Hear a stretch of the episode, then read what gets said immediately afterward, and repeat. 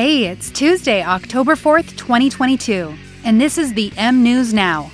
We're bringing you the latest information on what's happening in the cannabis industry. So get ready.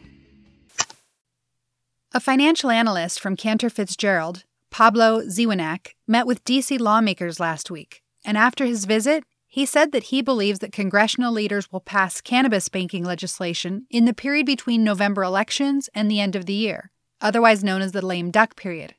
This aligns with information from other people in the know as well. Specifically, Zuanic was referring to the Safe Banking Plus Act, which is an updated bill, and if passed, it would protect financial institutions that provide banking services to cannabis related ventures and their ancillary businesses. Zuanic spoke to investors during a Zoom call on Monday morning about the safe banking and said, It's not just a jingle, it's not just a pipe dream, it's something that's ongoing, there are discussions at high levels in the Senate between co sponsors of the Safe Banking Bill on the Republican side with Senate leadership. He spoke about how he believes that there is enough support from key Democrats in the Senate, and he thinks they really want to get this done. He also added that the leverage may be held by the Republicans. But he also thinks that this will be one where there could be support from both sides of the aisle. Zuanic also outlined how he thinks things will go down saying he thinks it's likely that a media leak will occur prior to the November elections, followed by a press conference after the election when the draft is formally filed. He then thinks this will be followed by a formal vote later in December. Despite his high hopes, Zuanic acknowledged that nothing's predictable. He said, But obviously, you know, I want to be very clear. This is politics. It's a legislative process. It's complicated. In the end, maybe nothing happens. We sure hope his and others' hunches are right and that it does get passed this year. On September 30th, the Securities and Exchange Commission, or SEC, announced that it's charged eight people in connection with a cannabis stock promotion scheme. The legal complaint alleges that eight individuals promoted Emerald Health Pharmaceuticals and High Times Holding stocks under the guise that the recommendations were unbiased. In reality, though, they were being secretly compensated in the form of cash and lavish expenses for their recommendations. The SEC said that because of their promotions, investors purchased $80 million worth of securities. In addition to the promoters, associates who acted as middlemen for the promotional scheme were also charged.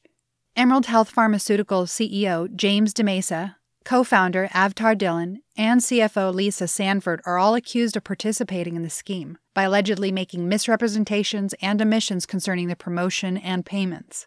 High Times has not been charged in the alleged scheme. Long before the United States began making moves towards legalization, the city of Amsterdam in the Netherlands was known for their liberal policies towards cannabis, among other things. Through the years, millions upon millions have visited Amsterdam for this very reason. In April of this year, Amsterdam's mayor, Femke Halsema, said she wanted to make it her goal to end cannabis tourism. She told Amsterdam city councilors she believes that many of the major problems in the city are fueled by the cannabis market, from nuisances caused by drug tourism to serious crime and violence. Throughout the rest of the Netherlands, access to cannabis cafes is limited to residents only. Amsterdam remains the only location where tourists may visit them. Current estimates are that approximately 3 million foreign tourists visit Amsterdam's 166 cannabis cafes every year. Amsterdam's city councilors, on the other hand, said they're not convinced of the need to close the city's cannabis cafes to tourists, and they feared an increase in street dealing if the mayor gets her way. Currently, Amsterdam has a serious shortage of police officers, as they have a deficit of around 300 officers and 20 wardens, which would make enforcing any bans very difficult. A lengthy debate was recently held where residents, researchers, and representatives for the cannabis shops also spoke for more than an hour. The mayor stated that she, the public prosecutor, and the police chief believe that the ban needs to be enforced in order to diminish the growth of the soft drug industry, as well as address acute annoyance and combat criminality. But according to a report on the debate, a majority of parties oppose the ban. One local party leader and councillor, Shahir Khan, said that there was little evidence to support the idea that soft drugs help the hard drug trade. He said that his party's main concern is that the ban would encourage illegal street trading. This week, Amsterdam City Council is set to vote on the mayor's proposed ban. Ultimately, though, Mayor Halsema does not have to rely on the majority support within the city council if she declares the situation to be a necessity. It is within her powers to impose the measure, with or without majority council support. Georgia legalized medical marijuana seven years ago. The state has been excruciatingly slow in advancing, but it is moving forward. Two medical cannabis licenses have just been approved to Botanical Sciences LLC and Trulieve Georgia Inc. There'll be another four licenses granted eventually, but they're currently tied up in litigation. These two licenses just issued authorize the companies to grow, manufacture, and sell cannabis oil that contains no more than 5% THC. The companies must begin production within a year, and they can open up to five retail locations. The chairman of the Georgia Access to Medical Cannabis Commission, Sid Johnson, said, We look forward to ensuring that the product comes to market as quickly and as safely as possible. One of the new license holders, Trulieve, is building an indoor cultivation facility and a processing facility in Adel, Georgia.